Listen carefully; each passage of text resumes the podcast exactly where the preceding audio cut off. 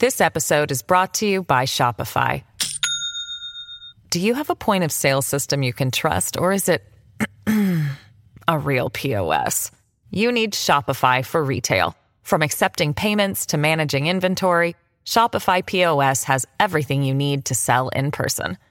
Go to shopify.com slash system, all lowercase, to take your retail business to the next level today. That's shopify.com slash system. So we took a short break to do some more reporting. We've been dipping into the mailbag, researching ideas, and recording new interviews. Journalists call this getting stuff in the can. All right, so first, just start by introducing yourself, who you are, what you do. So, a couple weeks ago, we uh, sat down with some economists, like how you want to be referred to your name, etc., pronunciations. Who wants to go first? Well, I'm Alfredo Romero. I'm an associate professor of economics at North Carolina. We thought they might be able to help us answer a listener's question about the economy, but also talk to us about the economy in general, which has been weird. It's just left me baffled. Yeah, not exactly reassuring. But we taped a great interview and thought, nailed it. And then the news gods laughed. Inflation rose by 6% year over year in February. That is 11,000 jobs added. Get nearer and nearer this ominous deadline for the debt ceiling breach for a default on Facebook's debt. parent company is giving another 10,000 workers the axe. The story, it was such a shock to see. And the real question is did we see this coming? I did not.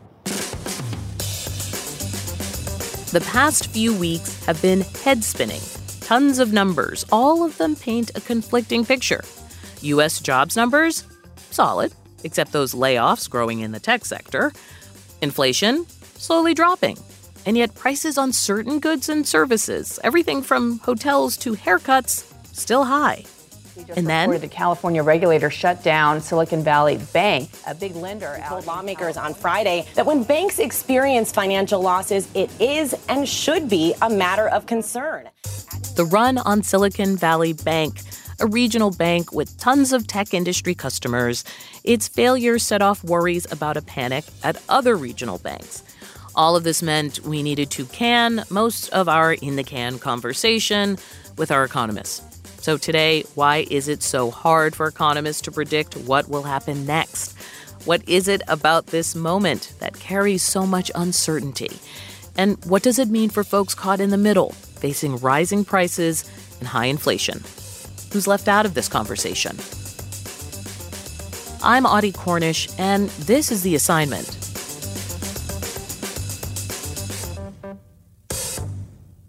So let's start with some introductions. Dr. Gary Hoover, economics professor and executive director of the Murphy Institute at Tulane University. Wait, did I say something wrong? You just made a face. Oh, everybody just calls me. Hoove, Everyone calls right, you Hoove. Hoove. Why'd you make a face like I'm supposed to call you Hoove? I don't know you. I don't know your life. I'm just too. I'm too laid back to be Doctor. okay, Hoover, so you want to be referred to as Hoove. That's fine.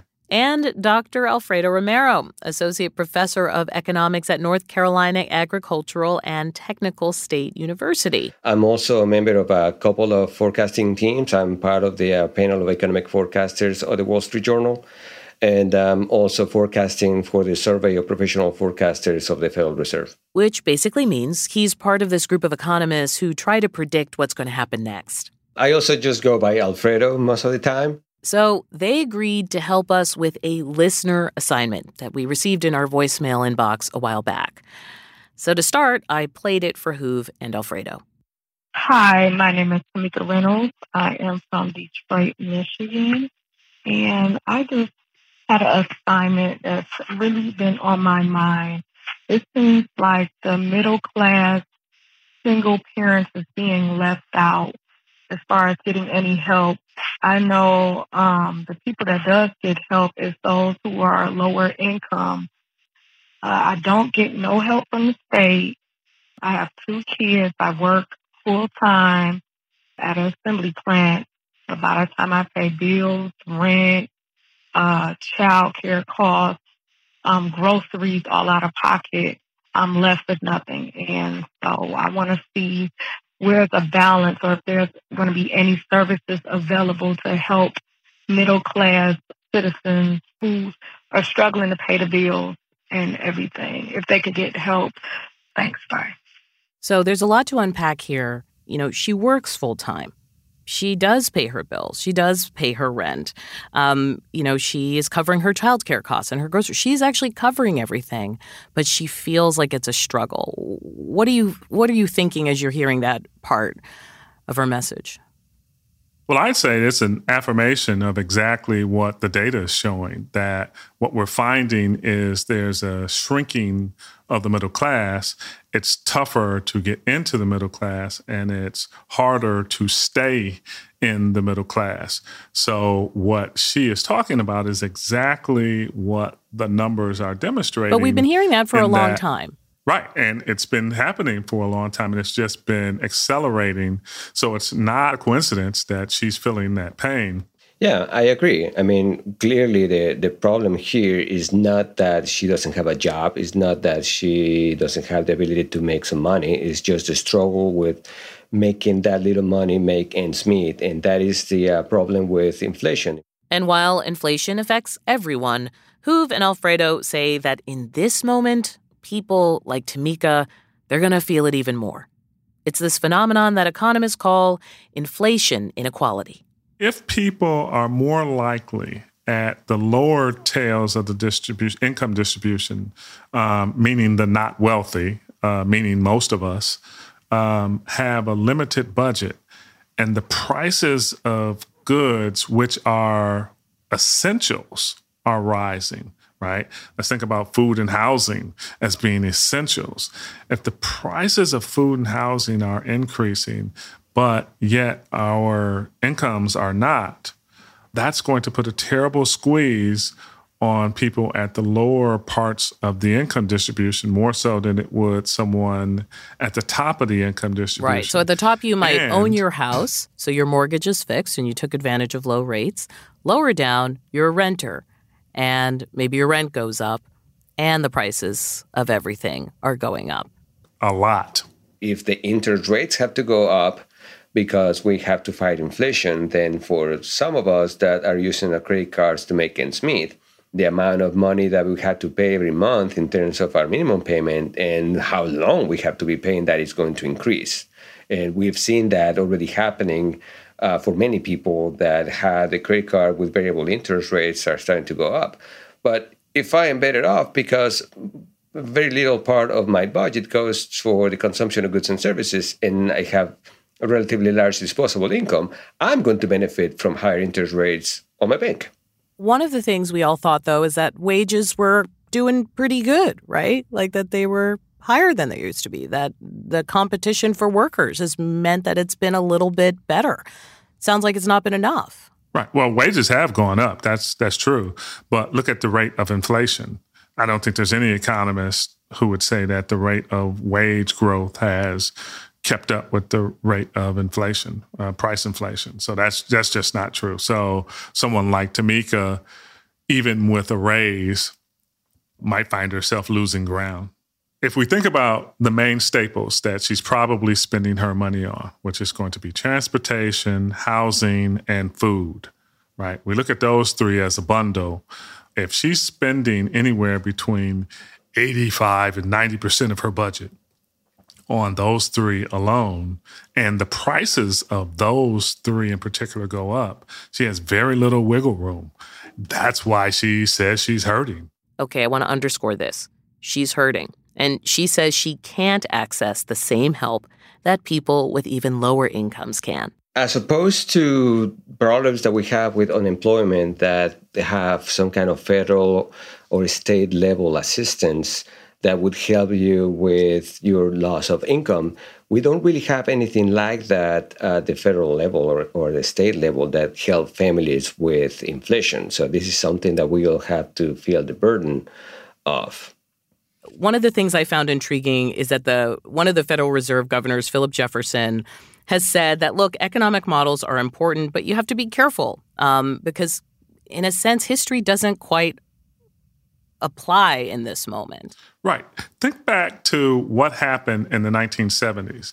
Uh, towards the end of the 1970s, we had really runaway inflation, and we said there's going to be a lot of pain involved in taming this inflation. And there was. The Federal Reserve started raising interest rates, which cooled down the economy.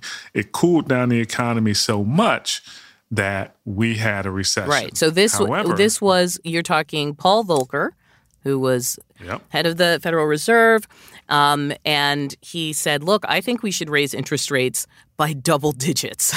Just to put this in context, we're all like, "We might raise it by 0.1 percent," you know, debate. This was like t- 12, 13 percent. It was called Volcker shock because it freaked everyone out, right? Like overnight, everything became more expensive. Absolutely. That that doesn't sound like something people want to go through again, even as he's considered the guy who sort of tamed inflation. Like he's like a legend for that. And we, well, I was under the impression, you know, if we're talking about the past being a indicator of the future, I was under the impression that we were heading that route this time. But it doesn't really seem that that's happening. By now, I thought we would have seen some of that Volcker pain. There's no indications of any of that Volcker pain showing up. Well, the reality is that the economy is uh, a collection of millions of decisions made by millions of people every day. So there's there's a little bit of hubris to think that a, a group of, of scientists can actually control the economy. But uh, I, I, think for the most part, you know, some some of, of our models have, have proven to be able to explain a little bit of what happens. But in situations like this one, where we have no history to guide our decisions, then we, we do seem to rely more on what we think is going to happen than what has happened in the past when we did this. So, what do you talk about with your economist friends? I mean, do you have a moment where you're like, ooh, this jobs report, don't know what to do with this. Don't know how to you know like what's going on here? Or are you actually watching fed reserve you know uh, hearings? Like it's the super bowl. Kind of help me understand what's of interest to you right now like in your world. I often tell my students you know think about trying to steer an ocean liner right? If you wait until you get to the dock and then think about hitting the brakes well, you're way too late. You should have been thinking about that two miles out and slowing down then. That's the the lever that the Fed has in that they're not thinking about contemporaneous changes. They're thinking about, I'm going to make decisions today that are going to impact the economy in some point in the future. And I have to hold everything else constant. Now, this is one of those, uh, you know, weird conversations where we're speaking in the abstract, uh, even though it's really going to affect all of us. And I think one of the things that was a real kind of learning for me as I'm researching for this is just the idea that um, their way of fixing the economy could potentially feel worse than the economy already is is that all we've got on offer? Like that's the best option? That's why inflation produces such a visceral reaction on people. The Federal Reserve has this job of making sure that everybody that is looking for a job and is able to get a job should be able to find one. And at the same time, they're also responsible to make sure that there's price stability. Not that prices are not going to change, but that prices are going to change in a predictable fashion. But to accomplish both goals, it only has one tool, which is the interest rate. And so there is this level of a, a trade off between what I can do with prices and what I can do with unemployment that it is going to affect a group of individuals over the other group of individuals, but in the long run should have better consequences for the economy as a whole. Hoove, how do you think about this, especially given Tamika's call? Right. I'm thinking about what's the best thing that we can do for her. Let's say that we had a program that helped Tamika deal with the rising prices of goods by putting more money into Tamika's pocket. That is exactly the thing we don't want to do because now she has more money in her pocket. She has greater demand. The greater demand is then going to increase the inflation, the very thing we're trying to control.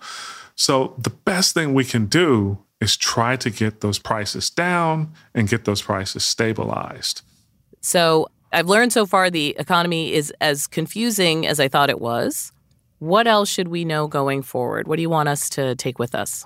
Taking this thing back to Tamika.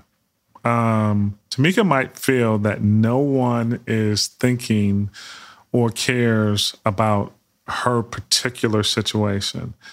And if there was any message I'd like to have is that there are people working very hard on behalf of people up and down the income distribution, that she is not alone. Um, we clearly aren't getting this right, but she is not disregarded at all.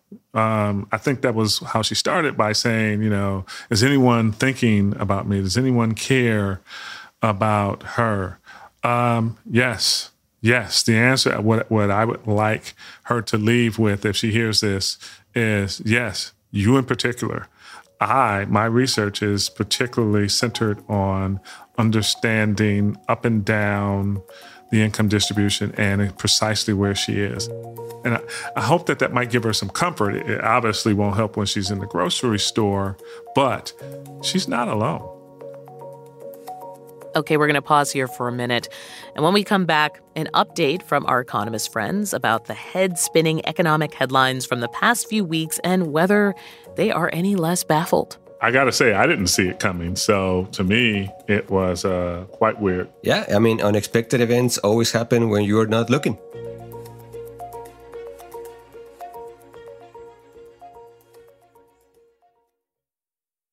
This podcast is supported by Sleep Number. Quality sleep is essential. That's why the Sleep Number Smart Bed is designed for your ever evolving sleep needs, so you can choose what's right for each of you whenever you like. Need a bed that's firmer or softer on either side? Helps you sleep at a comfortable temperature, quiets their snores? Sleep Number does that.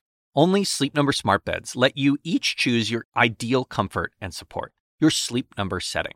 Sleep Number Smart Beds learn how you sleep and provide personalized insights to help you sleep better. All Sleep Number smart beds feature cooling, pressure relieving comfort layers for soothing sleep throughout the night. Temperature balancing bedding is designed to move heat and moisture away when you're hot. When you're cool, they hold their energy to help warm you. Sleep better together.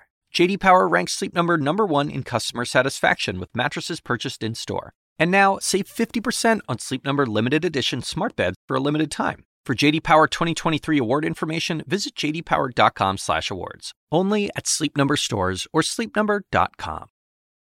This episode is brought to you by Shopify. Do you have a point of sale system you can trust, or is it a real POS? You need Shopify for retail. From accepting payments to managing inventory, Shopify POS has everything you need to sell in person. Go to shopify.com slash system, all lowercase, to take your retail business to the next level today. That's shopify.com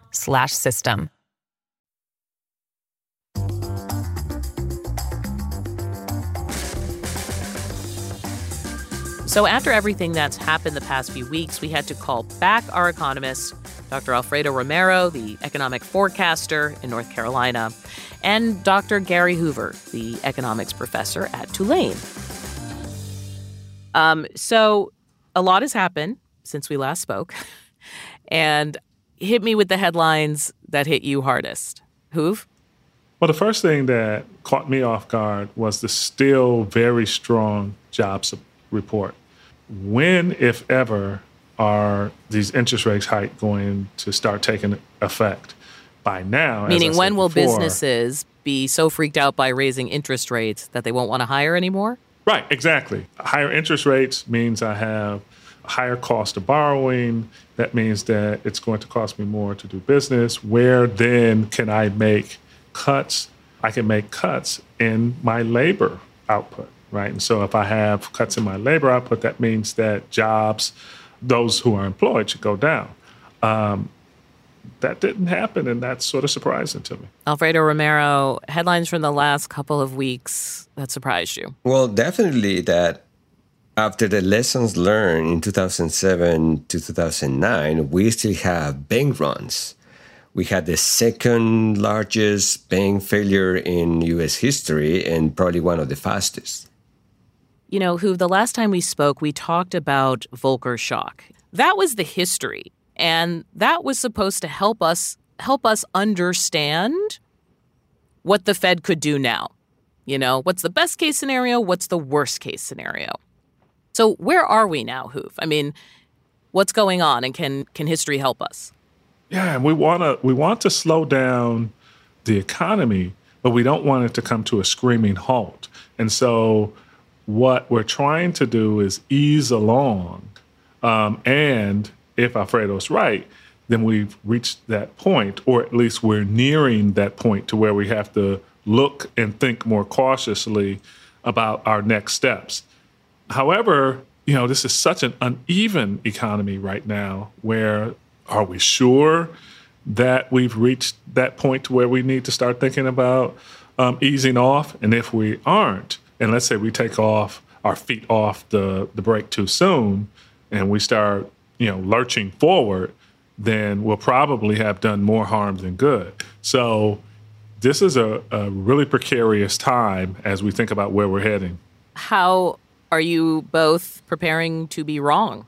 given the way things are going? Well, I've already been wrong, right? B- because I've already said that by now, given what the Fed did back in September, I expected us to uh, be in full on recession right now. So I am just living my reality of wrongness. And so from here on out, all I'm going to do is just keep, I'm just going to keep riding this wrong train until eventually it, it turns right.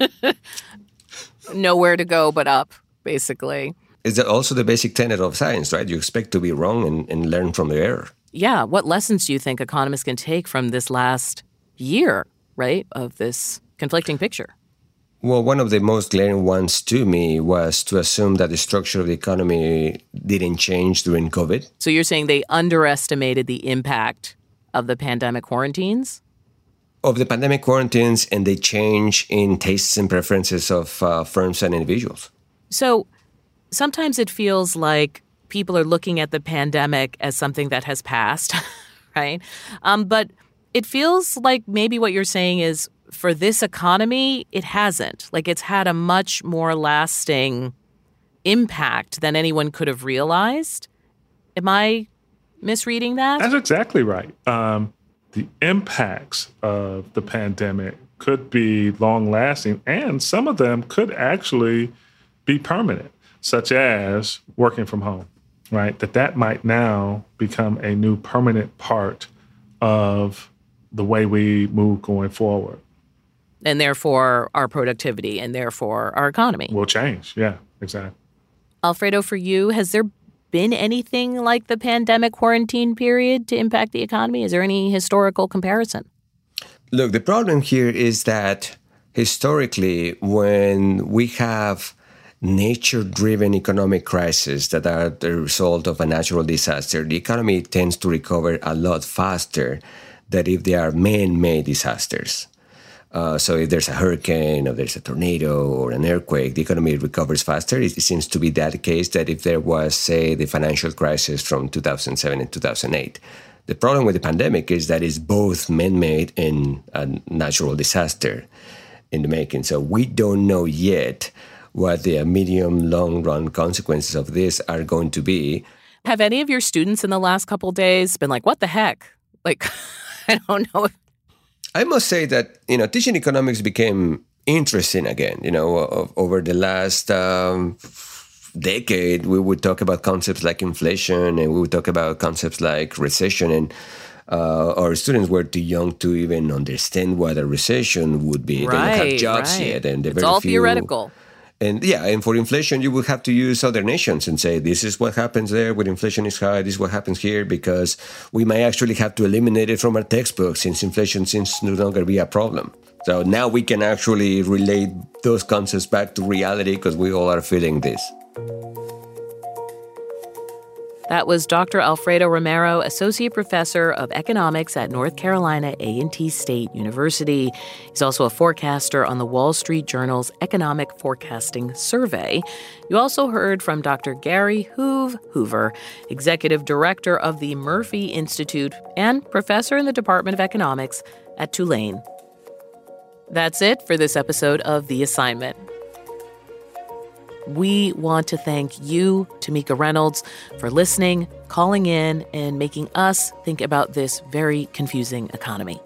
And if you, like Tamika, have an assignment for us, you can give us a call and leave us a voicemail at 202 854 8802. Or record a voice memo on your phone and email that to us at theassignment at cnn.com. The assignment is a production of CNN Audio. Our producers are Madeline Thompson, Jennifer Lai, Lori Galarreta, and Carla Javier. Our associate producers are Isoke Samuel, Allison Park, and Sonia Tan. With support this week from Xander Adams and Cole Del Charco. Our senior producers are Matt Martinez and Haley Thomas. Mixing and sound design by David Schulman. Dan Dzula is our technical director. Steve Lickteig is our executive producer. Special thanks to Katie Hinman. I'm Audie Cornish, and thank you for listening.